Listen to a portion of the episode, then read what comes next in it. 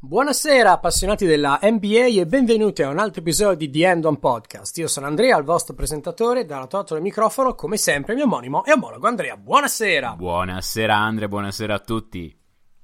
Eh, signori, se ci seguite da, da, un attimino sapete di cosa si va a parlare. Continuiamo con il nostro diario di bordo delle, delle conference finals. In questo, in questo caso uh, abbiamo vari spunti più cronologici da parte del mio collega che ha fatto diligentemente i compiti ha preso appunti. E invece io ho fatto quello che, quello che prova a scopiazzare, a inventarsi improvvisando. E quindi ho dei punti che sono un po' estrapolati dalla questione, uh, sempre tutto guardando le gare. Come sempre, tutto questo dopo la sigla.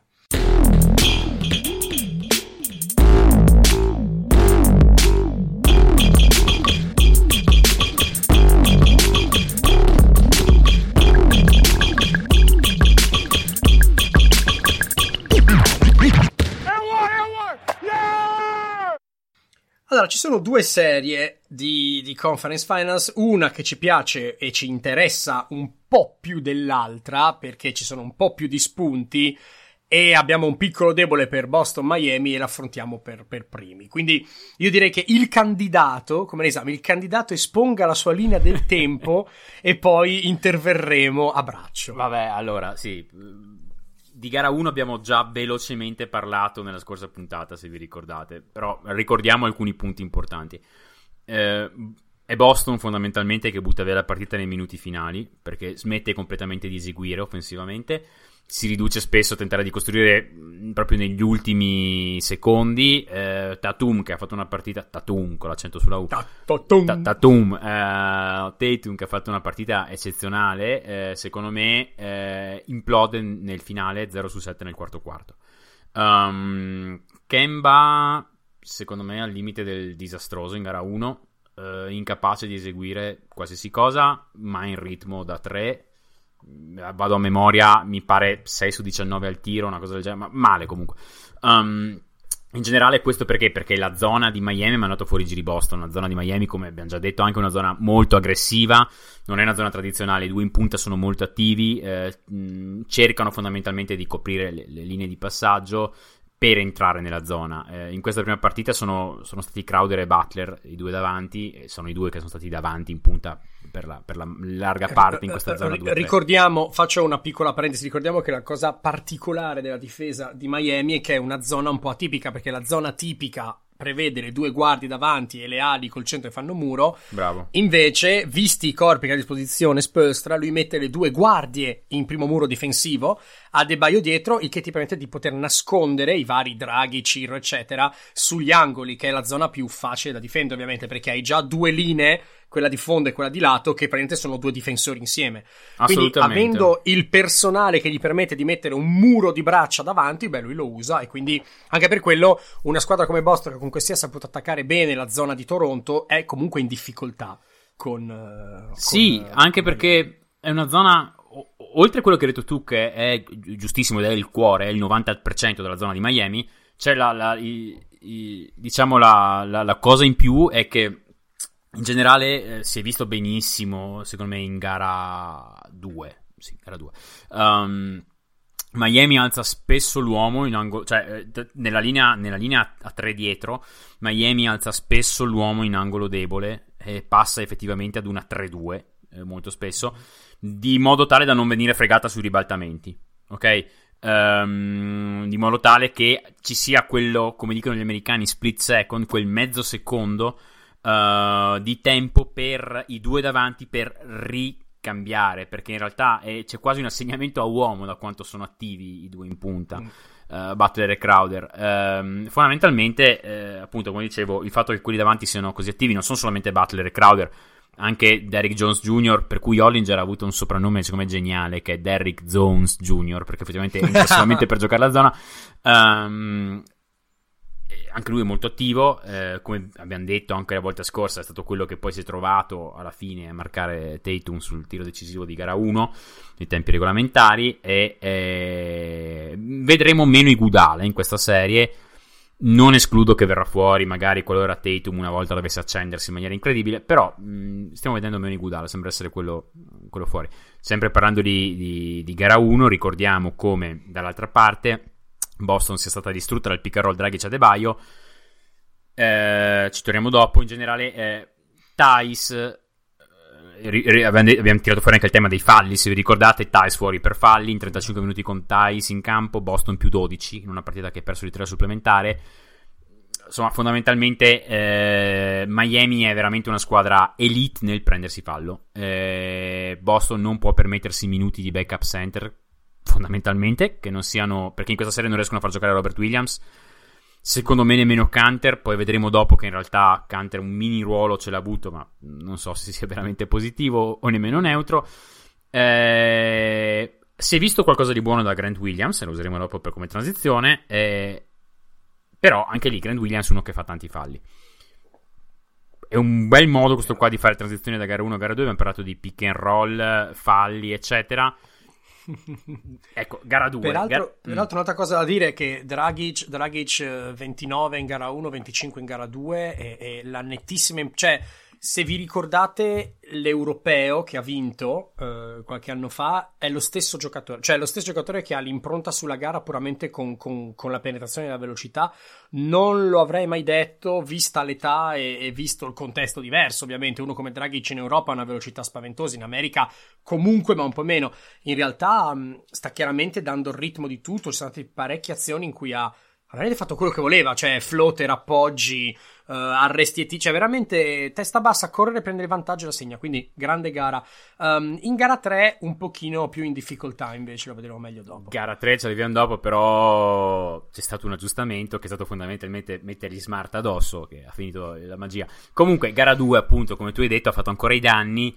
Eh, gara 2 per me fondamentalmente è il terzo quarto, che è lì che succede tutto, succede il patatrack secondo me, eh, perché fondamentalmente sia in gara 1, in gara, stessa cosa che è successa in gara 1, è successo anche in gara 2, abbiamo due o tre quarti in cui Boston ha percentuali abbastanza tendenti all'irreale, eh, su cui costruisce mm-hmm. una, una un, um, gio- gioca meglio secondo me per quei, per quei, quarti lì rispetto a Miami, ma le percentuali sono veramente irreali. Eh, riesce a costruire un vantaggio di 10 punti e poi fondamentalmente nel momento in cui Miami fa un minimo cambiamento in zona difensiva o Boston becca una striscia non buona, solitamente coincide col passaggio di Miami alla zona, eh, fondamentalmente Miami rientra in gara 3, questa cosa qua è successa nel terzo quarto, l'idea è piuttosto semplice, è successo nel terzo quarto da entrambi i lati, Atta- lato attacco Miami, l'idea è semplice, io continuo a, fare, continuo a, fare, pubblicità ai nostri profili Twitter, ma insomma, seguiteci. eh, no, perché è fondamentale. Alla fine credo sia uno dei social migliori per parlare di basket. Quindi, eh, sì. Devo ammettere ricordo... che l'ho rivalutato. Io lo, lo, lo, non lo uso mai, però.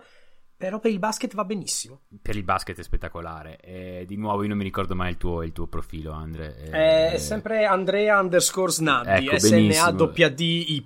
Io ho Unbound 7, seguite anche The Shot, perché insomma è lì tranquilli, cioè fate domande, interagiamo. Cioè, praticamente se, la, co- la, cosa bella di Twitter per il basket, eh, di NBA Twitter, è che vi fate un frullato di solo informazione buona. Esatto. Perché se seguite gli americani, se seguite noi, se seguite esatto. noi e gli americani, voi aprite il vostro muro e soltanto notizie dirette di articoli, cose esatto. varie. Ed è veramente di tanta grande, grande qualità. Quindi esatto. Fatelo. Diciamo che filtrate un sacco di boiate. Se ecco, esatto. lo usate in maniera decente, filtrate un sacco di boiate e tendenzialmente leggete cose sensate. Ho fatto un video thread su questa cosa qua. L'idea è semplice per l'attacco di Miami. Um, Boston non ha personale per correre dietro ai Duncan Robinson di questo mondo. E dopo, quando finisco questa cosa qua, io so che tu mi devi dire una cosa su Duncan Robinson, me la stai esatto. da un po'. Ehm, al di fuori di Brown, Tolto Brown non hanno, non hanno personale per correre dietro a Duncan Robinson. Ai Duncan Robinson di questo mondo, Brown quindi deve andare su Robinson. Il gioco che ha fatto fare i primi punti del terzo quarto è Bam blocca per Robinson, Brown fa un lavoro pazzesco, gli sta dietro. Robinson cosa fa? Scarica per Bam in punta. Bam porta il blocco a chi ha Kemba addosso, in quel caso lì Dragic, dribble and off, e iniziano dal dribble and off a giocare un pick and roll, in questo caso chi è uscito dal dribble and off, cioè Dragic, con Adebayo che rolla a canestro, lobe schiacciata. A quel punto cosa succede? Nascond- vedono che questa cosa qua non va bene perché hanno messo Walker su Dragic, provano a nascondere Walker su Crowder. Niente da fare, comunque cercano, fanno mh, mm, tagli, eccetera, fino a quando riescono a giocare un dribble and off, bam, per Crowder. Di nuovo, pick and roll da chi esce dal dribble and off, marcato da Kemba, cioè Crowder. Kemba muore sul blocco, Bam rolla canestro, altra schiacciata. Azione dopo, Kemba si è stufato di prendersi il muro in faccia, perché fa, dopo un po' fa anche male. Eh, gioca, parte su Dragic, rimane leggermente attardato rispetto a Dragic, come se volesse coprire lo spazio per il passaggio schiacciato. Ne viene fuori una via di mezzo tra un raddoppio o uno switch, non si capisce, non si capiscono benissimo nemmeno con Thais. Dragic la alza sopra a Thais, eh, schiacciata di Bam, a Debaio di nuovo. A questo punto Stevens cosa deve aver pensato? Vabbè, non riusciamo a fermarli, almeno proviamo a segnare contro la zona, perché dall'altra parte c'era il problema della zona. Eh, mettere dentro Canter. Se stai soffrendo sul pick and roll, mettere dentro Canter...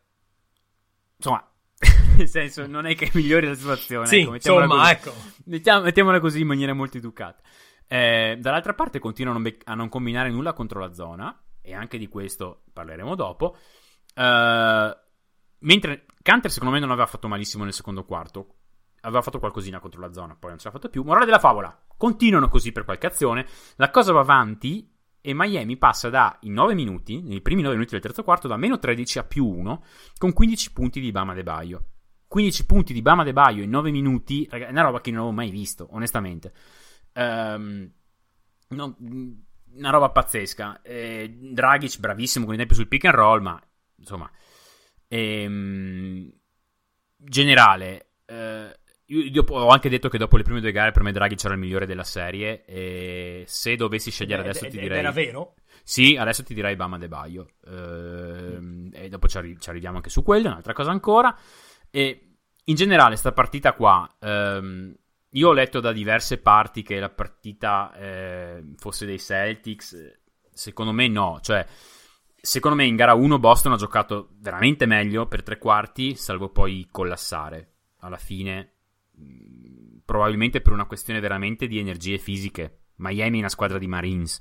Sapete che, Patra- che, che, che Patrelli è fissato con la, col, con la preparazione fisica, quindi e poi eh. c'è anche una cosa da dire, cioè che, che Miami veniva da una lunga pausa dopo Esattamente. risolvere Esattamente. gli altri hanno fatto gara 7, quindi insomma. Esattamente. Fra l'altro sta cosa qua adesso che hanno avuto una pausa di, di 3-4 giorni di quanto l'hanno avuta e questo qua è un, un grossissimo favore a Boston, grossissimo favore a Boston. Penso l'abbiano fatto per allineare eh, finali ad est e finali ad ovest. Sì, sì, è per quello. Credo. Ok, comunque è un grandissimo favore a Boston. Eh, Insomma, contando che Boston hanno la rotazione ridotta, eh, insomma. Contando sì, che in sì. generale corrono di meno di Miami, che Miami è, sotto il profilo del, del, del, conditioning è meglio messa, è, è un gran favore. Eh, comunque, eh, in generale, dicevo, secondo me in gara 2 Boston ha capito veramente poco un po' per tutta la partita. L'hanno tenuta a galla secondo me alcuni tiri di nuovo un po' così nei primi due quarti, veramente a percentuali basse che sono entrati. Secondo me in gara 2, se in gara 1 Boston ha giocato meglio, tutto sommato, in gara 2 secondo me molto meglio Miami, ma proprio molto meglio, molto meglio di quanto non dica il risultato e con ancora alcune marce da scalare. Per dirne una, cioè Butler praticamente è stato tranquillo tutta la partita. Um, in generale, se in gara 1 secondo me il problema di Boston è stato alla fine non sappiamo attaccare la zona, cioè non sappiamo veramente come attaccare questa zona qua. Um, in questa secondo me è stato semplicemente che gli hit ne avevano di più, più energia, più voglia, qualsiasi mm-hmm. cosa. Ma a rimbalzo per dirne una Miami ha mangiato Boston. Ma abbiamo mangiato, cioè 11 rimbalzi offensivi contro i 6 di, di, di Boston sono tanti. C'è, c'è anche, sai, c'è anche una piccola componente che conta il giusto, eh? non è senz'altro un grosso fattore, ma c'è anche una piccola componente puramente di, di, di, sicurezza nei propri mezzi. Cioè, Miami ha chiaramente, probabilmente per quello che hanno dietro come organizzazione, eccetera, sono molto più ogni tanto sang- come dire, sangue agli occhi. Um, Boston mh, mi dà l'impressione a volte di aver bisogno di un paio di, eh, di, dire, di stagioni in più per maturare, per tenere, tenere, il controllo. Poi non vuol dire che adesso diventano matti e perdono cose, per l'amor di Dio, eh, conta veramente poco. Però l'impressione che è stata data è che Miami, pur essendo abitata da giocatori molto giovani, c'è questa idea un po' militaresca, ben quadrata, ben strutturata, invece dall'altra parte si è anche un pochino visto alla fine, alla fine della gara, gara 1 come dici e anche un po' gara 2 c'è questo, questo hero ball di, di, di Tatum esasperato senza mm. più costruzione che è una cosa che è molto lontana dall'idea di base di Boston non so quanto conti però ho notato no, un pochino questa cosa sono qua. d'accordo sono d'accordo con te secondo me conta tanto però stiamo comunque parlando di una squadra che bene o male cioè per dirti un Tatum eh, si è già fatto due finali di conference cioè certo. sì so, sono giovani però allo stesso tempo sono, sono anche belli esperti perché adesso mi viene a dire, adesso qua dico la boiata perché io, io, sono veramente una memoria pessima eh, Brown se ne ha fatte tre di finali di conference se non erro perché 2017 finali di conference sono stati state Cleveland Boston se non erro o sbaglio? No, mi pare di no. Comunque, mi insomma, di sì, mi sembra ecco, di quindi insomma, sì, sì, sì, no, quindi anche quella. Quindi, cioè, Jalen Brown si è fatto tre finali di conference. Ehm, ora, questa qua è una squadra giovane, vero, ma una squadra già esperta. Cioè, Boston, ridi e scherza, probabilmente Boston quest'anno qua era, era l'anello proprio de, tra, tra, tra, tra, contender e non contender ad est. Mm. E una volta uscita Milwaukee, probabilmente la più contender di tutte. Il, il punto qual è? È vero, si dice, questi qua sono giovani, ok, verissimo. Però però se ci pensi, da, da, da, da quanti anni è che, che, che, noi diciamo, ok, questi qua hanno asset, sono giovani, eccetera, però Boston non parte mai come vera contender a inizio anno. Perché sono son tanti anni ormai. E, e sì. secondo me quest'anno qua forse a, a, posteriori, e questo qua potrebbe essere, potrebbe essere il classico revisionismo storico, potrebbe mm-hmm. essere semplicemente tornare indietro e, e vedere le cose sotto un'altra lente col seno di poi, che è una cosa che io odio. Cerco di non fare, però forse questo qua, ridi e scherza, è, non, è l'anno migliore per Boston, perché mi spiego, l'anno prossimo, verosimilmente, Milwaukee avrà il sangue agli occhi, si dovrà migliorare per Giannis, i Clippers avranno il sangue agli occhi e saranno nell'ultimo anno, i Lakers avranno un anno in più di rodaggio. E io onestamente Boston non so quale sia il livello di rodaggio a cui possono portare ulteriore a cui possono arrivare. Sì, capito? Capito? E, e, l'anno prossimo loro sono bloccatissimi. E l'anno dopo ancora avranno Kemba, Tatum, Brown, 3 Max bloccato. Hai finito lì. Ah. E dopo il 2021, 2021 è la free agency in cui, in cui si riformeranno nuovo, dei, dei nuovi juggernaut, delle nuove potenze. Quindi io credo in maniera piuttosto sorprendente che è vero, Tatum continuerà a migliorare, Brown continuerà a migliorare. Senza dubbio, Grant Williams, ne parliamo dopo, continuerà a migliorare. Robert Williams, però ridi e scherza questa qua però l'ossatura essere, è questa qua eh, potrebbe sì. essere l'anno migliore per vincere e, e, oh. e, quindi sì è vero sono giovani ma allo stesso tempo ti dico insomma questa, secondo questa me è, questo è interessante da considerare e lo userò come esempio quando scriverò il mio articolo di un milione di pagine sul concetto di timeline se mai lo farò Beh, per una squadra che è in timeline ancora molto positiva, perché appunto sono tutti quanti giovani, però in realtà al tempo stesso la finestra è relativamente aperta, cioè è ancora aperta chiaramente, però cioè, per Boston non basta dire eh ma sono giovani, perché come dici tu, ok, sono giovani, ma quante marce hanno ancora da scalare? Cioè, una cosa è dire Atlanta, sono giovani, va benissimo, hanno ancora un lungo percorso per diventare contender, ok, sono giovani, è una, una mano di bianco e si perdona tutto. Eh, Boston però, cioè, f- fin quando, fin quanto la scusa, tra virgolette, di essere giovani può giustificare il fatto che questi qua non siano più contender di, di base. Cosa gli serve? Uh, Tatum non so quanto ancora, cioè migliorerà ancora, ma boh, sì, non è che adesso non è, non, è, non è, quello che dici, ah, Tatum non è, non è abbastanza per essere il primo violino della squadra da titolo, lo sta diventando sempre di più dimostrandolo, quindi ci sta. Brown è quello che è, forte. Alla fine mi domando veramente se non ripenseremo fra due o tre anni, e questa cosa qua te l'ho detta anche due o tre anni fa, se non ripenseremo a quei Boston che avevano finale di conference con uh, Isaiah Thomas, uh, con un miliardo di prime scelte, con tutti i giovani, con un grande allenatore se non è stato un, un, inc- cioè un, un fallimento per le potenzialità e le, cioè se fra i mille universi possibili di quella squadra quello che è arrivato non è stato forse uno tra i peggiori se tu mi dicevi Perché... nel 2017 in quel momento lì Boston fa, una, fa delle finals nei prossimi quattro anni ti avrei detto Certo. 95% sì. sì, sì, sì. Sapendo sì. che LeBron va anche nell'altra conference, farà, ti avrei detto 95% sì. E... Anche perché... Oh, io, io continuo a dire che secondo me è possibile che le faccia quest'anno qua, eh.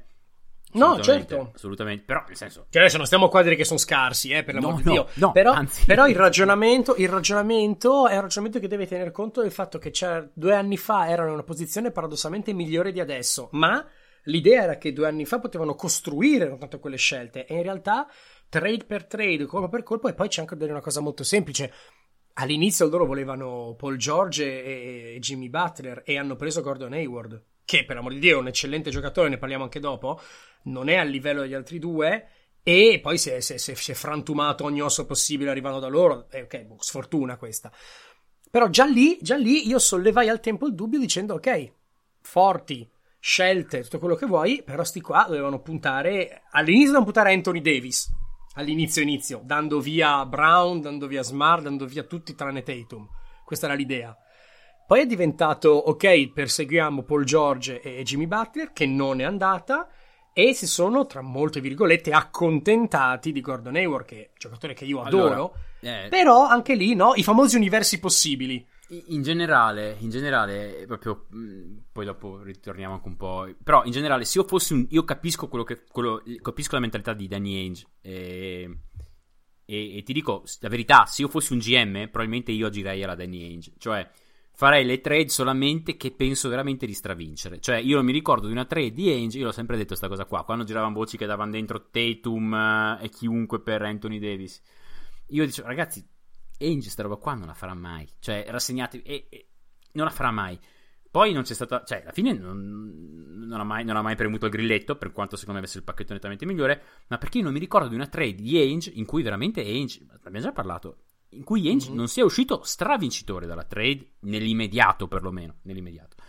E, e, io devo essere sincero, se fossi un GM farei esattamente, gestirei una squadra esattamente come la gestisce Ainge, quindi non posso nemmeno, cioè la mia non è una critica, è un'osservazione, cioè cerco di mantenere il livello della squadra il più possibile lì e l'anno mm. che, eh, cioè quindi magari non sono contento, perché per essere, cioè sei contender per una brevissima finestra, Cerco no? di essere la cosa appena sotto la contender senza compromettere il mio, la mia, il mio outlook, diciamo la mia... Eh, la mia visione del futuro. Esatto. Sto lì per dieci anni con, i due, con due tra le 5 ali migliori ad est. Adesso ho detto un numero buttandolo lì a caso, ovviamente non, non ho fatto i conti in testa sì, prima di dire questo numero. 2-3 migliori 30 giocatori. Esatto, Lega. sto lì, sto lì, ce ne metto vicino un terzo, vediamo com'è, rimango sempre lì. L'anno che non c'è la super contender ad est, l'anno che c'è un infortunio, eccetera, e succede, io sono quello che vince ti dico, secondo me è il modo per massimizzare le probabilità di vittoria e lo farei anch'io così. Però, insomma. Po- poi, so, poi, bisogna arrivarci. Sono, anche chiaro, sono, anche altre le probabilità di prenderlo dove non batte il sole. Quindi bisogna. Eh, cioè, stare attenti, insomma. Però, ripeto, con, discorso extra. Comunque, senti, abbiamo parlato di gara 1, gara 2. E io abbiamo parlato un po' di, di, del discorso all'inizio del pick and roll di Brown. Abbiamo parlato di Brown anche adesso. Abbiamo parlato di Robinson come vera differenza tra gara 1 e gara 2. Io so, cioè, eh, so Robinson, eh, io, io, io la mia, la mia, una delle mie osservazioni a braccio di cui parlavo prima eh, ha come titolo Vivere e morire con Duncan Robinson, che è anche un po' poetico. Cioè, intanto mi piace molto perché Duncan Robinson è un giocatore, ne abbiamo anche già parlato, eh, che non è solo un tiratore, ma è soprattutto un tiratore, nel senso che lui si sbatte in difesa, eccetera, però quello che fa di buono lo ha perché è una squadra che ha un humus che gli consente di poter essere neutro, non vorrei dire positivo, però capita relativamente poco, ne parlo tra dieci secondi.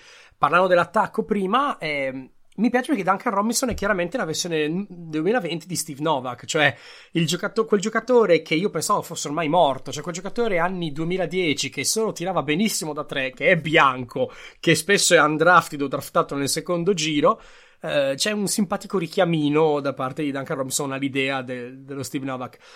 Oh, poi alla fin fine questo qua sta tirando con il 44% da 3 in queste, in queste conference finals, 12 punti di media, se sapete fare la matematica, 12 su 3 fa 4, vuol dire sono 4 triple segnate a gara, di media, praticamente tira, ah, tra l'altro tira solo da 3, cioè tutti i suoi tiri sono da 3 in questa serie, eh, però mu- sa muovere la difesa per, per, la paura che fa, insomma, il teorema Curry, ecco. È bravissimo oltretutto a, a riposizionarsi quando gli, gli, gli, negano il, gli negano il tiro, quindi lui sa, ok, come ti dicevo prima, l'uomo mi sta dietro attaccato, ok, non ho spazio per tirare, ok, uso il mio corpo per creare spazio per qualcun altro. E questa sì, qua è una cosa lui... qua spettacolare. E peraltro, taglia, e peraltro se guardate come tira, lui fa una delle cose che fanno veramente i grandissimi tiratori, cioè la parte dal bacino in su è sempre uguale. Può saltare verso destra, verso sinistra, sbilanciato, ma riesce sempre a raddrizzare le spalle. Una cosa che notevolissima, che faceva pure, con risultati però molto peggiori, uno come Jimmy Fredette. Ma perché Jimmy Fredette tirava tanto di braccio e quindi poco importa come saltasse, tirava di braccio. Invece Duncan Robinson fa un tiro veramente da manuale Uh, è interessante perché la mano d'appoggio la mette un po' a tappo anche lui, cioè non proprio per forza parallela ma un, eh, perpendicolare ma un po' a tappo, però se notate quando tira è come se, al, se, se, se aprisse il tappo, se aprisse la botola. Cioè, proprio lui, vedi, guardate, la mano, la mano sinistra che fa tipo clac, si apre e tira. È abbastanza, abbastanza, abbastanza divertente. Vedere, non ci ho mai fatto caso a sta roba qua. Io non Però, ti giuro, io non, il, il, petto, so il petto, il busto e le spalle sono sempre uguali, il che vuol dire che è molto, molto, molto buono nella parte superiore del corpo e che gli consente di controbilanciare ogni tiro che sia sbilanciato dalle gambe. Quindi bravo, bravo lui. E qua purtroppo finiscono le cose positive perché se andiamo dall'altra parte, ricordo che il titolo del mio intervento è Vivere e morire con Duncan Robinson. È difficile nasconderlo, cioè le squadre moderne, soprattutto in una Eastern Conference Final, soprattutto nel 2020 con le statistiche, le osservazioni, con tutto quello che vogliamo, le squadre moderne guardano la tua squadra, prendono l'anello debole e lo attaccano. Che sia come fa un LeBron a cercare solo mismatch all'infinito, proprio in maniera quasi noiosa, sempre questa cosa, però funziona. Che sia, che sia il, il, l'Arden di turno che punta il difensore, o che sia in questo caso Boston che lo mette nel, nel, nel frullatore si cerca sempre il cambio per avere, per avere Robinson sul, sul, sul, difens- cioè sul, sul, portatore di palla. Spesso l'abbiamo visto contro Brown. Brown è la nemesi di uno come Robinson. Perché Brown è atleticissimo, molto forte nella parte superiore del corpo, con i piedi veloci, cosa che tre cose che, non, che Duncan Robinson non è. E contro Boston nelle tre gare Robinson concede all'avversario, e questa è bella grossa, l'8% in più dal campo rispetto alla media. Cioè vuol dire che se io sono un giocatore che tiro con il 40% da 2, se mi marca Robinson la metto col 48%, che è una cosa veramente grave perché è veramente tanto. Sì. E paradossalmente, per il combinato disposto della difesa di Miami e dell'eccezionalità difensiva di Adebayo, quello che accade è che se c'è un sistema di cambi e di rotazioni, eh, Adebayo non ha alcun problema a finire sul, sul portatore di palla, sul piccolo, sul Kemba di turno. E però questo cosa vuol dire? Vuol dire che sotto canestro non c'è più Adebayo. E quindi appena attacchi Brown, eh, scusami, appena attacchi Robinson, spesso è Brown, dicevo, cioè, chiaramente son, sono, ci sono stati parecchi, parecchi, parecchi canestri segnati in gara 3 da Brown contro Robinson, che erano puramente, cioè, il canestro che fa il ragazzino di 18 anni quando è tenuto a quelli di 15. Cioè, che ha quei centimetri più, e risposta, brutti e efficaci risposta statistica che conferma quello che si è visto, perché ancora una volta noi qua siamo non per l'eye test, ma siamo per lo stats test, cioè guardate le gare e poi cercate i dati. Eh, Boston punti nel pitturato, gara 1 27, gara 2 46, gara 3 60. Non a caso gara 3 è quella che ha vinto. Sì, sì, gara 3 secondo me c'è stato sai, c'è stato anche l'altro grande, l'altro grande fattore secondo me di gara 3 ehm, è stato che Boston ha capito come attaccare la zona di Miami. Ehm, esatto. In generale, ti, io, io, dico una cosa adesso, non, non so se tu, tu, sia d'accordo con questa cosa qua. Eh, lo dico, allora, in gara 2, come, come, siccome hai già iniziato a capire alla fine di gara 2 come attaccare la zona, l'idea è... Eh, so che anche parlerai anche di questo, cioè di questo giocatore. Fondamentalmente l'idea di base è Grant Williams è il più indicato a portare blocchi e a giocare sul, sul, sulla linea del libero e far girare il pallone. Williams riesce con la, con la, sua capacità di portare bene i blocchi, a trovare spazio a, a, a, lì sul, sulla linea del tiro libero. Questo è molto importante perché il giocatore in punta dal lato debole di Miami, quindi uno tra i due davanti della zona tra Butler e Crowder, deve abbassarsi e sostanzialmente andare sull'uomo. Questo cosa vuol dire? Vuol dire che lascia spazio sull'esterno, eh, sull'esterno che insomma, su cui puoi fare il close out. Esatto, certo. esatto. E quindi puoi entrare. Poi...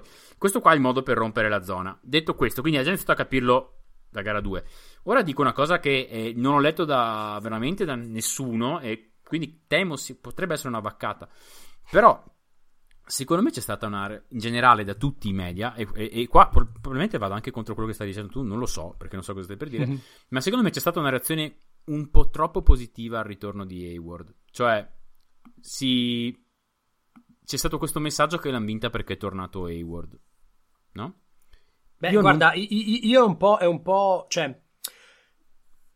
Per me non è vero. Is, per me non correlation, è vero. Correlation is not causation.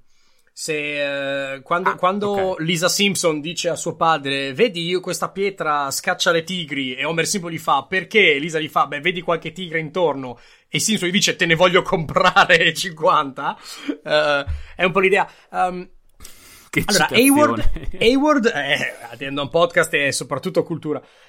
Hayward è un giocatore estremamente intelligente, estremamente utile e già nelle preview dei playoff ne avevo parlato in termini estremamente, come dire, elogianti per, non so nemmeno se esiste elogianti come termine in italiano, ma insomma di elogio per il suo essere metronomo in attacco, sa portare sulla palla, sa dare ritmo.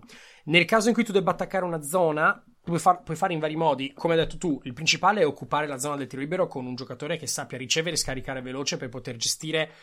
Cioè, perché la zona è efficace e perché in generale la zona è tignosa e perché quando vai a vedere un, un match di, di, amatori under 16 ti infastidisce quando l'allenatore dei ragazzini li mette a zona tutta la partita perché ammazza il basket. Perché la zona ti permette di coprire molto più spazio. Allora la zona o sei un tiratore da 3 di squadra col 40% che non esiste sta cosa e quindi ti buco da 3 oppure rende difficilissimo la costruzione di penetrazioni.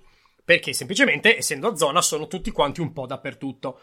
Come la batti la zona? O con i tiri da tre, spesso in angolo, perché per l'appunto le rotazioni comportano che l'uomo in angolo tenda a andare verso il centro, poter difendere meglio, quindi mm-hmm. l'uomo in angolo è libero. Però basarti sul tiro da tre per vincere una partita unicamente è una strategia mezzo suicida.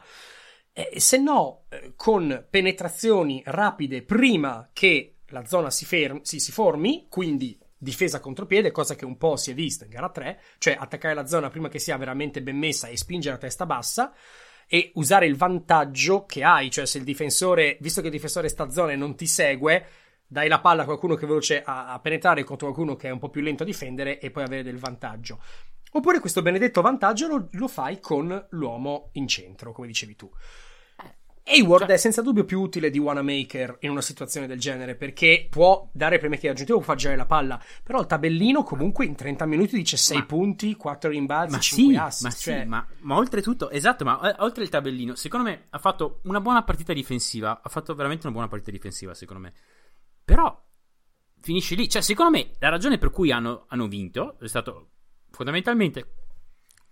Cioè, hanno, sono riusciti a piazzare Smart al centro dell'area in transizione, sempre, sempre, e questo ha rotto la zona di Miami completamente. E, e insomma, ehm, questo credo sia in realtà la, questa credo sia la ragione. L'altra ragione è hanno alzato un po' i ritmi tutti quanti. Esatto, hanno perché... attaccato prima che la difesa è pronta. Esatto. Adesso che ci fosse Hayward o qualcun altro non è causa diretta della vittoria. Meglio che ci sia no. perché costruisce meglio certo. e permette di girare la palla. Però certo. di lì a dire che il fattore è stato Hayward. No, ma ti levi Ogele, ti levi un po'... Wanamaker, ti levi quello che eh, vuoi. Esatto. Però secondo me alla fine era un processo che era iniziato già in gara 2 ed è continuato in gara 3. Per dirne una, aggiungo, di nuovo, non voglio parlare di numeri, ma Hayward ha giocato 31 minuti. In quei 31 minuti Boston è stata più 1 in una partita dominata. In 31 minuti di Hayward, Boston è stata più 1. A me è parso che Hayward abbia, sia partito benissimo, ha fatto 5 minuti da Dio all'inizio, veramente molto bene, e ha avuto 20 minuti di, di nebbia totale, eh, nel, nel, perché, perché, si è risvegliato nel quarto quarto Hayward alla fine, ma veramente male nel mezzo secondo me, e poi, e poi alla fine bene di nuovo. Quindi la gente ha visto l'inizio, ha visto la fine, partitona di Hayward, ho sentito dire, non mi ricordo su che podcast, la prestazione più impattante che abbia visto con soli 6 punti, una cosa la prestazione più importante che abbia visto in. A me onestamente è parso una cioè, ragazzi, non... poi per amore di Dio, adesso ci sono stati 4 giorni di riposo, in 4 giorni succedono tante cose. Magari Hayward torna perfetto, ma io non ho visto Hayward, uh, Hayward, Hayward, Hayward. Ho visto un giocatore certamente migliore dei semi Ogel di questo mondo. Ho visto un giocatore certamente migliore dei Wanamaker di questo mondo. Ma ripeto, penso sia in generale, cioè il valore aggiunto di Hayward in questa partita per dire uno è stata difensivamente si posizionava bene sulle linee di passaggio è il secondo difensore intelligente che è in squadra dopo, dopo Tatum praticamente perché Brown è un'ira di Dio però non è super intelligente come, come difensore di squadra. E Brown nettamente migliore in campo in gara 3 e mm-hmm. io credo anche migliore in, migliore in, generale per la serie per Boston finora. Ehm, basta secondo me l'hanno vinta solamente perché hanno attaccato meglio la zona punto sì, non c'è, non, non, non c'è una, una, linea così chiara de, che, che, de, che, ti dica perché hanno vinto, cioè, perché parte da Hayward. No, sì, chiaro, che, chiaro che, quando schieri, quando schieri un quintetto Kemba, Smart, Tatum, Brown, Hayward è, è, più utile che un quintetto in cui Hayward non c'è, c'è uno Quando Geleme, schieri quel quintetto lì, sì, ma ti hanno distrutto dall'altra parte sul pick and roll. Cioè, nel senso, quello che voglio dire è che non... Cioè, n- non è che adesso tutti quanti aspettavamo sto quintetto, no? Di Boston senza centro non so se questa qua sia la, la, la, la, la serie risposta. giusta per iniziare a giocarlo, ma più che altro non lo so perché questa serie qua veramente cioè, a No, perché No, perché se hai e qui, e qui, facciamo il bellissimo assist per il terzo punto sui centri. Che bravo che sei stato a farmi l'assist così. No, eh. perché cosa vuol dire? Perché non funziona? Perché se dall'altra parte hai un Allora, il basket moderno sta privilegiando, e mi piace tantissimo questa cosa, il talento e la velocità rispetto alla stazza. Lo abbiamo visto, eh, si gioca, si va small, non si va big, perché? Perché la velocità di esecuzione e il talento, eh, complice il fatto che il tiro da tre è più importante, bla bla bla, consente al fatto di passare alla small ball. Nessuno oggi gioca con le due torri pensando di avere un vantaggio. Però, se il tuo centro, tra virgolette, tradizionale per stazza è uno come Adebayo, Chiaro che se vai small ball ci perdi, perché a parità di velocità la stazza comunque ti fa avere un vantaggio supplementare. Mi sembra logico. Il vantaggio, cioè la cosa, come dire, più diffusa è che è raro che ci siano dei centri come Adebayo oggigiorno, ovviamente. Però se ce l'hai e lo fai giocare in pick and roll in attacco cont- e deve tenerlo uno tra Brown, Hayward, Tatum, Smart o Kemba, capisci anche tu che la stazza ti fa un, avere un vantaggio marginale notevole.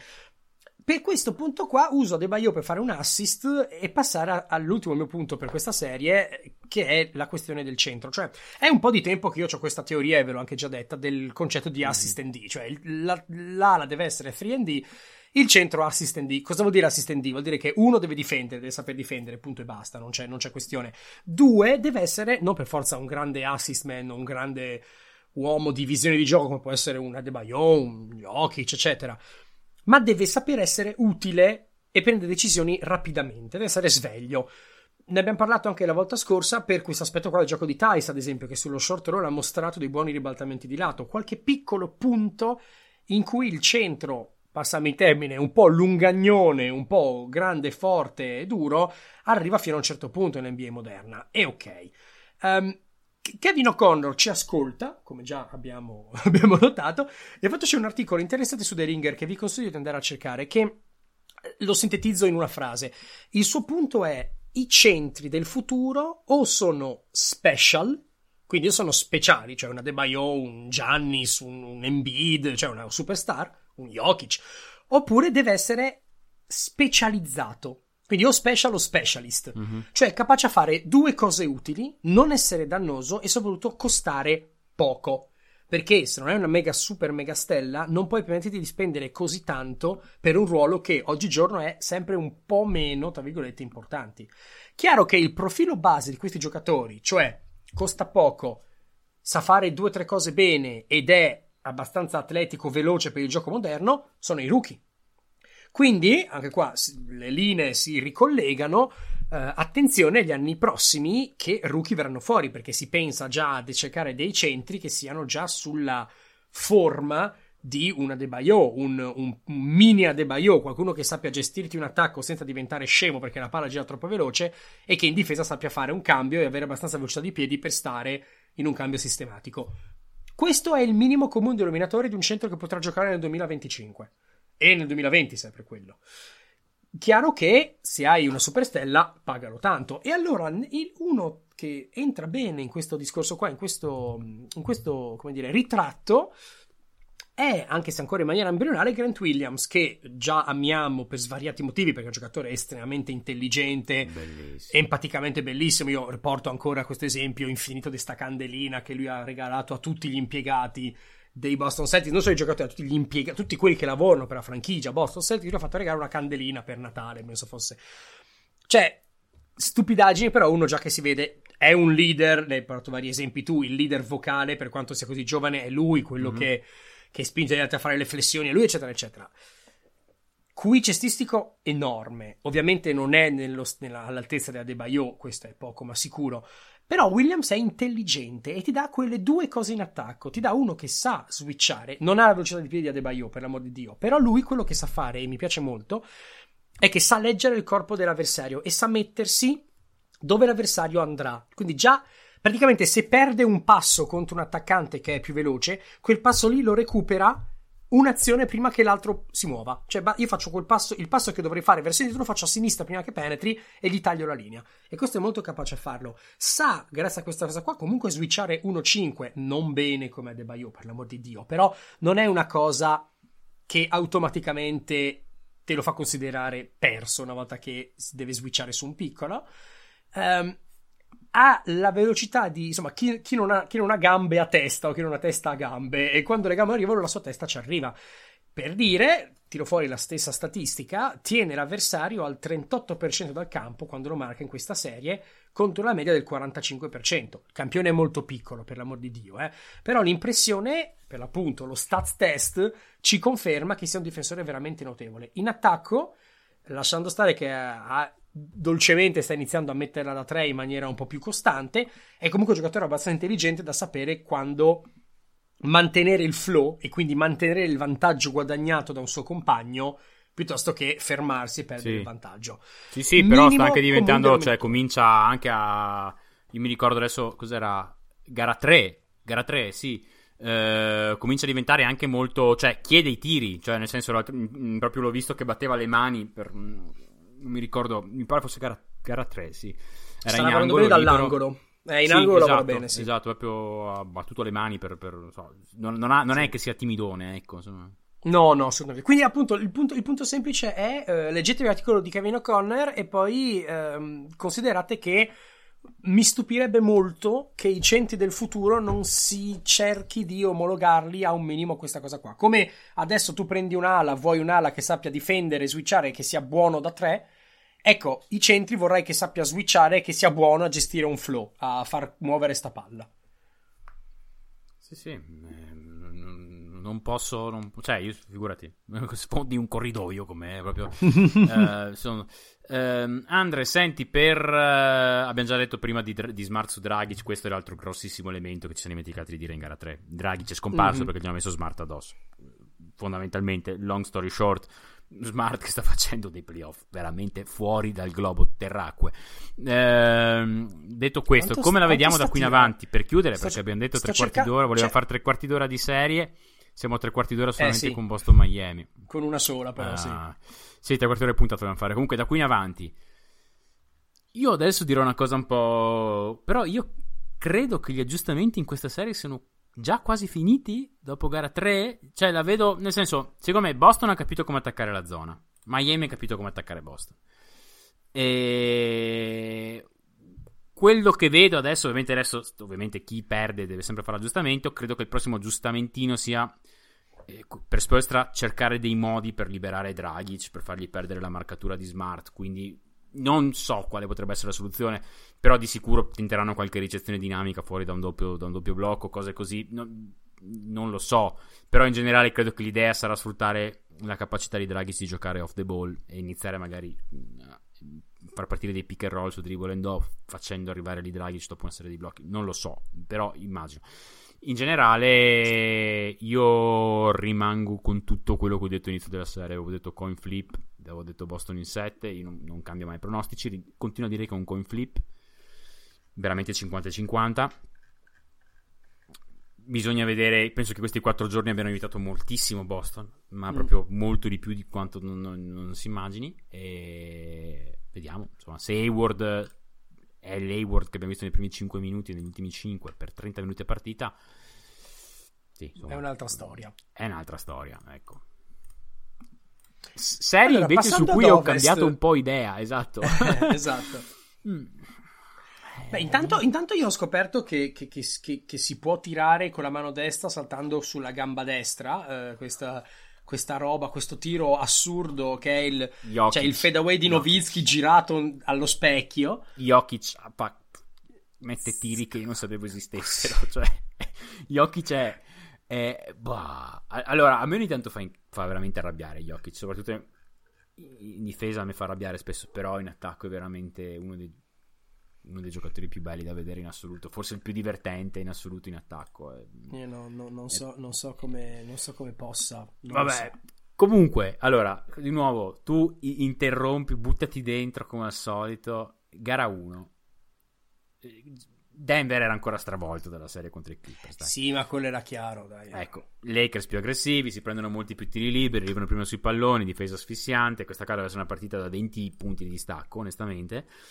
Eh, è vero, ci sono stati problemi di falli per le due stelle di Denver, è verissimo. Credo che un paio delle chiamate di questi falli siano state forzate, è vero.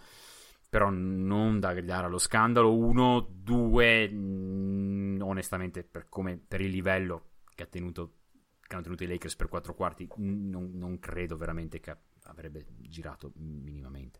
I Lakers hanno voluto tutto il più, erano più freschi. Ehm, per dirti, i Lakers hanno fatto lo strappo decisivo con in campo Rondo, Morris e Howard, cioè l'hanno fatto di Mm. energia, ecco, non di, non di tecnica o di...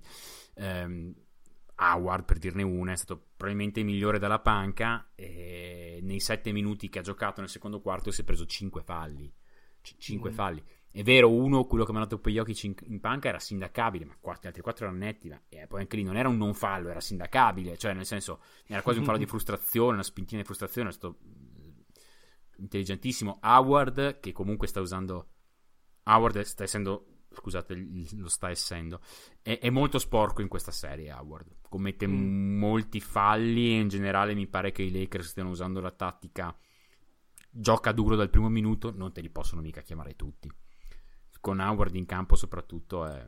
in- Infatti, Howard fa così bene in gara 1 che nel terzo quarto entra dentro tit- parte titolare al posto di McGee. McGee In gener- McGee difficilmente giocabile eh, a questo punto. Uh, McGee molto difficilmente giocabile. eh, forse ne parlo anche dopo. In generale, possiamo dirlo anche adesso. I Lakers in questa partita non hanno raddoppiato Jokic. eh, s- Cioè, insomma, tra parentesi, meno male, perché non puoi raddoppiare Jokic sapendo che è alto, che ha una visione della Madonna e che la sua squadra taglia tantissimo. Cioè, non è una bella idea. eh, lo so, però alla fine stanotte cosa hanno fatto? Eh, Stanotte hanno raddoppiato Jokic. Cioè, nel senso, la verità è che questo qua, siccome il punto principale della- dell'attacco Denver è eh, i Lakers sono abbastanza tranquilli, diciamo, nel far finire addosso a Jokic chiunque che non si chiami Caruso, Mm. KCP, Rondo o Green. Cioè, tolti quei quattro lì, loro dicono, sentite, po- ci finisce Kuzma su Jokic, va, va bene, cioè nel senso, non raddoppiamo, non raddoppiamo, ok? Questa è l'idea. I Lakers, avendo giocato parecchi minuti tra Howard, McGee, Morris da Small Ball 5, LeBron, Davis, Kuzma come super estrema razio, comunque ne ho nominati 5 che su Jokic gli puoi buttare il corpo addosso. Mhm. Jokic non hanno mai raddoppiato, due assist in tutta la partita, uno dei due perché mi, mi- proprio mi ricordo distintamente l'azione quando è finito addosso a Caruso dopo che hanno fatto mille switch per tirare dentro Caruso. Denver ha provato per tutta la partita a mettergli una guardia addosso con successo veramente basso. Ehm, cosa che si è vista da, da gara 2 in poi. Denver è riuscita. Denver ha sfruttato questa, questa i Lakers cambiano tutto, ok? Denver ha sfruttato questo vizietto dei Lakers di cambiare tutto anche quando il blocco non è un blocco. Quindi i, i- cioè, i- i Nuggets portano sti finti blocchi mosci e, e, i Lakers cambiano, non ho capito bene per quale ragione, no? I Lakers cambiano, perché adesso va di moda, visto che Golden State cambiava, cambiano tutti quanti su tutto, su tutti, no? Che è una, secondo me è una, una blasfemia, però va bene, ok. Eh, cambiano anche queste robe qua, Muore della favola, se tu sai che gli altri cambieranno sempre, tu sai anche quali sono le sequenze che devi fare per portare una guardia sugli occhi. Per portare, esattamente, per avere il matchup che vuoi tu. Cioè, esatto, puoi, esatto. Fa, puoi, farlo in uno, due o tre passaggi, ma quelli sono. Cioè, no... Esattamente, esattamente. Morale della favola, Jokic fa 39 con 20 tiri, 12 liberi in sta partita qua, gara 2. E se non fosse stato per la tripla allucinante di Davis e per l'errore di comunicazione tra, tra Plumlee e Grant, Ecco, mi piace molto che tu dica errori di comunicazione perché voglio spezzare una lancia per sto poraccio di, di Plumney che, che viene tratto come il peggio scemo del mondo. Cioè, alla fine, uno, la rimessa era per LeBron. Due, Grant gli dice chiaramente: Vieni a raddoppiarmi. Vieni allora, a aspetta, la, la rimessa era per LeBron. C'è stata un'intervista di Davis che in realtà lo smentiva. Ha detto: ah. abbiamo, abbiamo, abbiamo, fatto. La giocata è stata per, il tiro è stato perfetto. La giocata è andata esattamente come disegnata al coach. Quindi non so ah. se magari fosse il piano B, eh, magari era il piano B. Però, nel senso, magari il okay, piano A. Perché avevo letto in giro che in realtà fosse. Eh sì, però ok. Eh, Poi sai, quando diciamo hai, quando hai LeBron molto... James.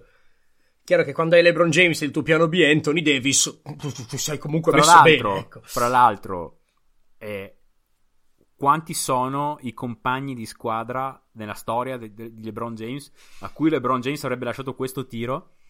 Eh. E quanti sono i compagni di squadra che avrebbero avuto le palle, I tes- diciamo, i testicoli di, di prenderselo. Di non passarla, no, ma anche no, di non passarla a LeBron James.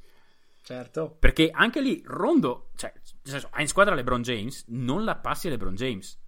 Oh, nel senso È vero. Cioè, eh, cioè, nel senso, questo per dirti anche quanto è rispettato in spogliatoio Rondo, che ha fatto delle buone, secondo me, molto buone, gara 1 gara 2 torniamo dopo su Rondo in gara 3. Ma vabbè. per me, alla, per larghi tratti, veramente hashtag net come, come, ormai avete imparato che vuol dire che, che, passano, che passano a prendere urbana. Esatto. Che fa, che comunque qua...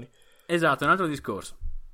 No eh... il punto sai cos'è? Cioè Plumlee lascia perdere che lo adoro ma mm, Diomoro è assurda. Tra l'altro, intanto Jokic ha comunque ben contestato la tripla di Davis, che semplicemente ha presa in ritmo da solo, eccetera. Anche lì, hai sentito cosa ha detto LeBron? Intelli- no. Interessantissimo. No. Ha detto il fatto che Jokic sia uscito per contestarlo ha fatto alzare ancora di più la parabola Davis. E paradossalmente questa cosa qua l'ha aiutato nel metterlo. Perché chiaramente. È vero. Beh, è vero. Però in realtà, cioè nel senso, ok, eh, intanto Plami non ha la velocità per stare dietro Davis sui blocchi o sul perimetro di uno. Due, Grant, errore di comunicazione, lo chiama, lui fa così. Io l'impressione che ho avuta netta è che l'istinto di Plumlee sia andare a proteggere il ferro, perché è il suo ruolo da sempre. E quindi ho visto che se vedi lui inizia a correre, fa un passo verso fuori, poi torna dentro. E quindi è, cioè, secondo me di base c'è la paura di Plumlee andare sul perimetro perché non è una cosa che fa. In più ci aggiungi quello, quello, quello. O oh, alla fine, ragazzi, mancavano, cioè, mezzo secondo. È un tiro preso da un giocatore della Madonna con una mano comunque in faccia. Adesso dire che Davis l'ha segnato perché Plumlee non è stato con lui è come dire che Boston ha vinto perché Hayward è rientrato. Quindi, ecco. Sì, per, non lo so. Cioè, a, me è parso, a me è parso tantissimo che Malone abbia detto di difendere in un modo poi Grant ha messo il ditino, ha iniziato a urlare e quell'altro non ha capito, faccio quello che dice il coach. Eh, esatto, c'è stato, c'è quel, quel, quel, momento di indecisione nei suoi passi, si è visto che fa a destra a sinistra. È, però no, alla fine. È un attimo cioè, in cortocircuito. Però, sì, oh, però ragazzi. pover'uomo, siamo alla fine della gara. C'è il tuo compagno che dice vieni qua, non puoi neanche stare lì a discutere. No, però sai, il coach mi ha detto questo. Cioè, alla fine, oh, devi fare una scelta veloce 50-50. È un discorso simile a quello di di finale di gara 3 tra Boston e Toronto, cioè alla fine tosta da dire chi abbia sbagliato, miscommunication, ce n'è uno che ha sbagliato più esatto. altri, è vero, ma, esatto, ma poi alla cioè... fine... Comunque, comunque, gara 2 fondamentalmente, secondo me, ehm, gara assolutamente in parità, cioè proprio... Eh, Beh sì, visto anche il risultato proprio, finale proprio, ah, cioè, non sono nemmeno d'accordo con Murray che ha detto dovremmo essere, dopo gara 3 dovremmo essere avanti 2-1 noi non, non, penso, non penso perché comunque i Lakers erano stati, erano stati la squadra migliore per, per, tre quarti, secondo me. Ehm, in generale credo che l'essere giovani stia aiutando molto in questa bolla e sta aiutando molto Denver nel quarto quarto, andavano il doppio.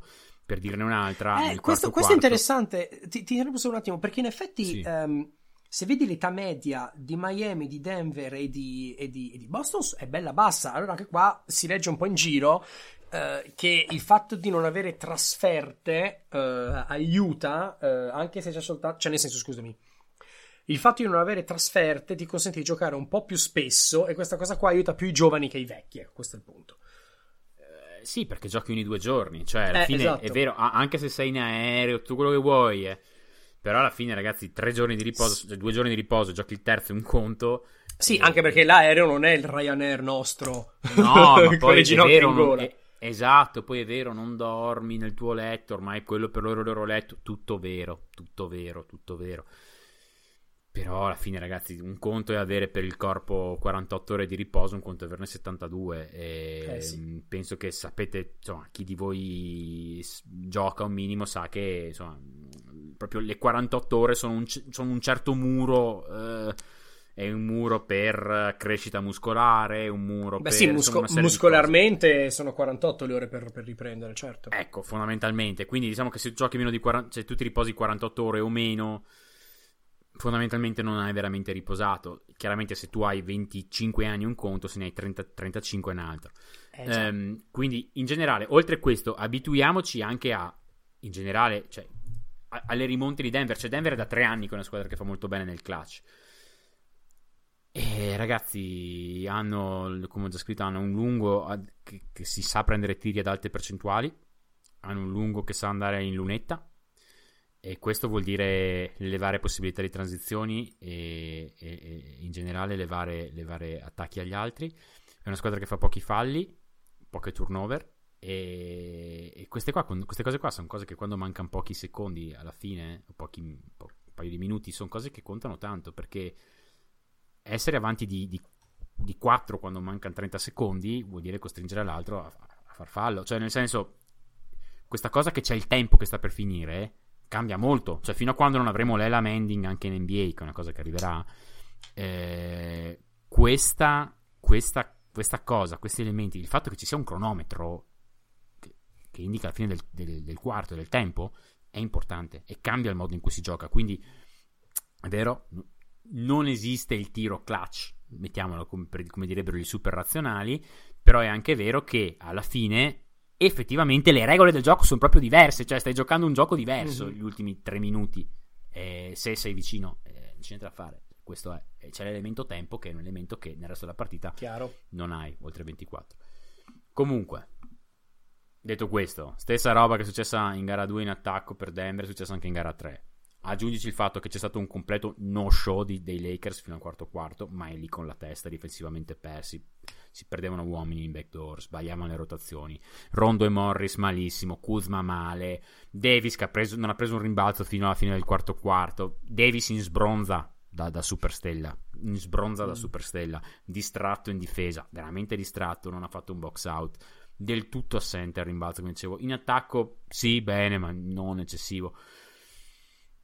Lakers in generale disastrosi al rimbalzo, eh? non ho visto mezzo tagliafuori in tutta la partita. Non so di quanto abbiano perso il rimbalzo, ma tantissimo. Cioè, proprio non avevano voglia. Non avevano voglia. Si è visto quale delle due squadre stava, cerca- stava rischiando di perdere la stagione e quali no.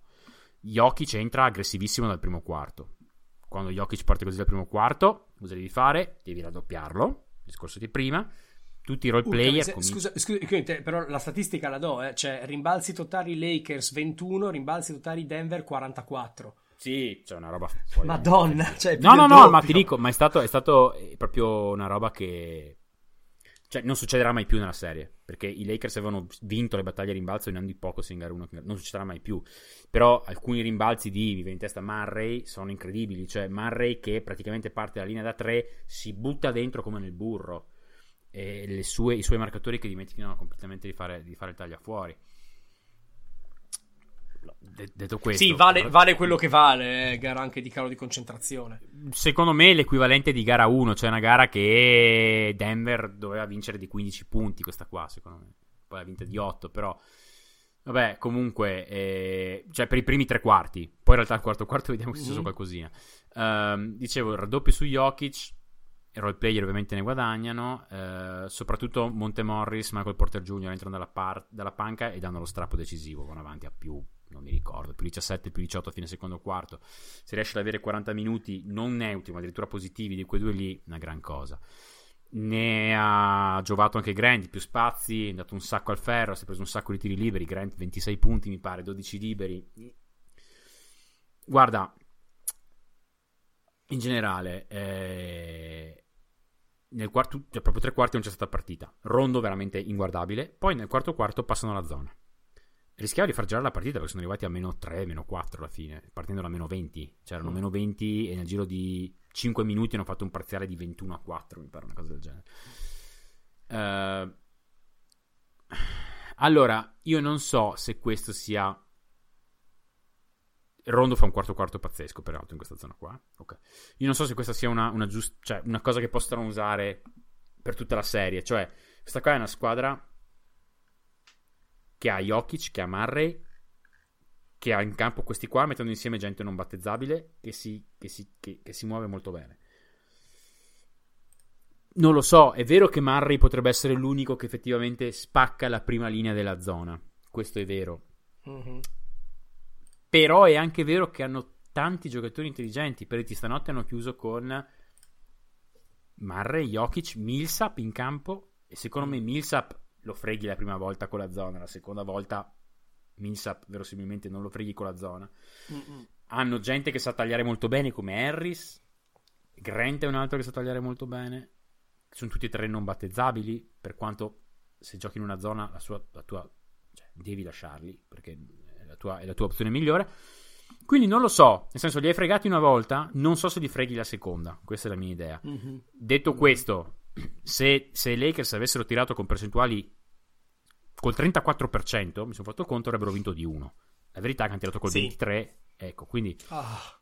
Ecco, quindi... Eh, questo è, questo è, però... E lascia, lascia un po' il tempo che trova, dai, sta gara.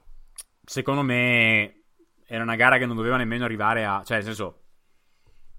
Er- erano giusti 20 punti fino all'inizio di, di, del, del, quarto quarto, potevano essere 15, ma siamo lì, insomma. Poi gli hanno fatto sta roba della zona, non hanno capito niente per un attimo, ma penso che passerà normale. da qui in avanti, eh, cioè, io, io, ti ho espresso i miei pensieri in privato. Eh. Però no. Eh, no, no, allora ovviamente qua, qua, qua subentra una. Subentra un. Allora, non diremo quello che ci siamo detti in privato perché subentra una. Un, un aspetto di. Di soggettività, mi, che, di soggettività non, che non vogliamo mi, mettere cosa mi piace vedere e cosa non mi piace vedere, quindi non, non, non sono cose che dico. E... Ehm, in generale, io ero entrato in questa serie dicendo Lakers 65, Denver 35, circa nella mia testa. Non ho detto, ho detto forse 4-2 Lakers, non mi ricordo. Mm, possibile che finisca 4-2 ancora, perché io ritengo che la squadra migliore sia anche la squadra avanti 2-1 e rimango su quello, ovviamente non cambio. Ma non sta arrivando nel modo in cui mi ero aspettato. Se adesso dovessi dirti, ti direi sai che forse è un 60-40, 55-45, cioè... Mm-hmm. E queste qua sono serie che ti capita di perdere. Se una serie 65-35 non la perdi quasi mai, una serie 60-40, 55-45 è una serie che devi giocarti. Mm-hmm. E io onestamente credo che il quarto quarto di gara 3 ci abbia fatto capire come i Lakers possano alzare il ritmo a livelli infernali. Credo che abbiano capito la reazione. Dubito che una squadra di cui il leader sia LeBron James si faccia fregare due volte così. Se avessero dif- difeso recentemente dall'inizio, anche col 23%, forse staremmo parlando di 3-0. Quindi, nel senso, mettiamo tutto quanto in, in prospettiva. Però è vero anche che ci sono problemi sistemici per questi Lakers. Fanno troppi mm. falli, perdono troppi palloni. Eh, Denver ha capito come difendere in transizione. Eh, continuo a credere che la panca di Denver sia migliore di quella dei Lakers il fatto che per mhm. due gare sia stato il contrario non sono del tutto convinto. E probabilmente la risposta è far giocare più minuti a Anthony Davis e LeBron. E... Però, senso, la serie è vicina e di nuovo, io, io, pensavo all'inizio della serie, dicevo, vabbè, Murray sta tirando col 48% da 3 su 8 triple a partita, metà delle quali impossibili, con marcature asfissianti. E questo non durerà. Mettiamoci nell'ordine di idee che probabilmente che per, può questi durare. play, per questi playoff Murray è questo. Cioè, è in una striscia, è in una striscia e per un altro mese continuerà a tirare così. Io ormai mi sono convinto di questa cosa qua. Quindi non è... Non abbiamo... Oh, questa cosa qua finirà, ragazzi, eh, perché nel senso per farvi, per farvi, un esempio, se anche Murray tirasse col 43%, ok? 43 che, su 8 triple a partita con le triple che si sta prendendo è assurdo, cioè sarebbe il livello miglior tiratore di sempre, perché, sì. perché per perché le triple che sta... si prende, per, per le triple dal palleggio, per la quindi, stazza che ha, sì. Quindi, no, quindi non, non, sarebbe comunque assurdo. Se tirasse col 43%, sarebbe, vorrebbe dire circa, fatevi due conti, un punto e mezzo in meno a partita per, per Denver che è Mm. tantissimo, che è tantissimo. Mm-hmm.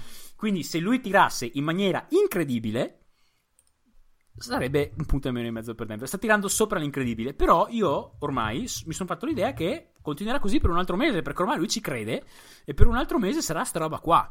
Quindi sì, per sì, un altro mese... Me, cioè, ormai, eh. Denver, ormai Denver ha dimostrato che, che non è una Cinderella story. No, no. Per un altro cioè... mese sarà così. Per un altro mese ah. sarà così. Cioè, se vanno avanti, sarà così fino alla fine. Perché per un altro mese sarà così. Questi qua adesso ci credono, sono convinti. Per un altro mese sarà così. Per un altro mese tu non hai Murray davanti. È un incrocio tra Damian Lillard e Stephen Curry. Che sa anche muoversi off the ball. Che sa anche muoversi off the ball. No, devi metterti in quell'ordine di idee lì. Cioè, sì. Murray sta che tirando si col si è meritato il max di true shooting. Solo... Sì, sì, sì. 63% di true shooting. Madonna. Cioè, questo qua sta tirando meglio, sta avendo una true shooting migliore di quella che ha avuto Devin Booker in stagione, prendendosi un terzo, un quarto dei liberi che si è preso Booker in stagione. E giocando un è... sacco off the ball, cioè, non ha senso quello che sta facendo Jamal Murray in questi playoff. Poi, guardando le cifre, fra 5 anni ci dimenticheremo di com'era, perché ce lo, ce lo dimenticheremo, perché non sono cifre che tu vedi, però come sono arrivate... Eh sì c'è una roba fuori. Eh, chiaramente, chiaramente il, l'MIP del, dei playoff bolla, cioè proprio. Madonna. Senza questione. Madonna.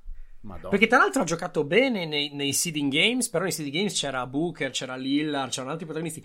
Poi sono arrivati i playoff con Utah, pum, cinquantello, pum, cinquantello, pum, porca miseria. Sì, ma poi mi pare abbia fatto o due, o due, o tre partite da 50, due partite da 50. Due, due, due da 50 sta serie, sì. Sì, ma ne ha fatto una da 48, cioè gara 1 l'ha fatta da 48 mi pare. Cioè nel senso, non è che... Cioè, è quello perché la gente poi continuava a citarmi questi 50 punti. Maggior numero di partite da 50 punti in una serie. Sì, ma ragazzi, sì, ma vuol dire niente. Stronzo ne ha fatti 48 in gara 1, oltretutto. Cioè, nel senso, no? E, e, e sta facendo dei playoff incredibili. Quindi è, è una serie molto più vicina di quello che pensassi. E il punto è che ti ritrovi, ti ritrovi a non poter. Sì, e ti ritrovi a non poter chiaramente più scommettere contro Denver perché Dici, vabbè, ma è un mezzo miracolo. Ma guarda quanti ne hanno fatti. Cioè, la bolla ha completamente riscritto le regole. Quindi, guardiamolo, non diamo nulla per scontato. Perché, perché oggettivamente saresti stupito se adesso, se, se finisse ancora a gara 7 e vincessero i Nuggets? No. Ma eh, nessuno, nessuno lo è no, stupito. perché da quello che ho visto in gara 2 e gara 3, ti dico, cioè, se ti devo dire, fino adesso la serie è stata, per me, assolutamente in parità. Mm-hmm. Una partita da una parte e dall'altra stravinta. Esatto. Con punteggi e... diversi, con modalità diverse, però con alcuni. Però con delle giustificazioni. Da un lato Denver stanchissima, dall'altro i Lakers addormentati. E l'unica gara veramente giocata bene e combattutissima fino alla fine. Quindi sì, sì, è molto più. Per me, cioè, finora è proprio. Punto a punto. Abbiamo visto due serie finora per me veramente equilibratissime. E sì. dopo tre partite non puoi essere uno e mezzo a uno e mezzo. Esatto. Per fortuna nel basket c'è questa cosa che non esiste il pareggio. Però eh, sei la cosa più vicina possibile all'uno e mezzo. A uno e mezzo. Sì. E, sì. E, veramente delle finali di conference pazzesche. Poi magari, oh, ripeto, cioè, nel senso, secondo me se i Lakers vanno avanti 3-1, LeBron eh, eh, attenzione. De- LeBron, no, no, LeBron, no, entra no, no, dentro, LeBron entra dentro nei primi 15 minuti con quella di la chiudiamo in 15 minuti e poi vado a sedermi, chiaro. Ma anche, ma anche, ieri LeBron hai visto che aveva un po' quell'intenzione lì, poi si è visto che la squadra non c'era dall'inizio, è sembrato quasi che a un certo punto di essere Sì, ma dubito fortemente che, che, in gara 4 la squadra ancora non ci sarà dopo una prestazione mm, del genere, perché se hai LeBron so, lì... Penso, non penso, no. non penso. Va bene, voi ascolterete questo episodio, lo dico adesso, lo dirò all'inizio, eh, quando gara 4 si è già giocata a Boston-Miami. Perché si gioca stanotte e quindi ci sentirete, quindi eh, vabbè, scusate, non possiamo prevedere il futuro. Um, per il resto io non posso fare altro che arrivare alla conclusione della puntata. Abbiamo detto 45 minuti, siamo a un'ora e 10, come è giusto che sia. Andrea, grazie mille per la co-conduzione della compagnia, come sempre. Grazie a te, Andre. E come sempre, signori, buoni playoff a tutti. Ciao, un abbraccio.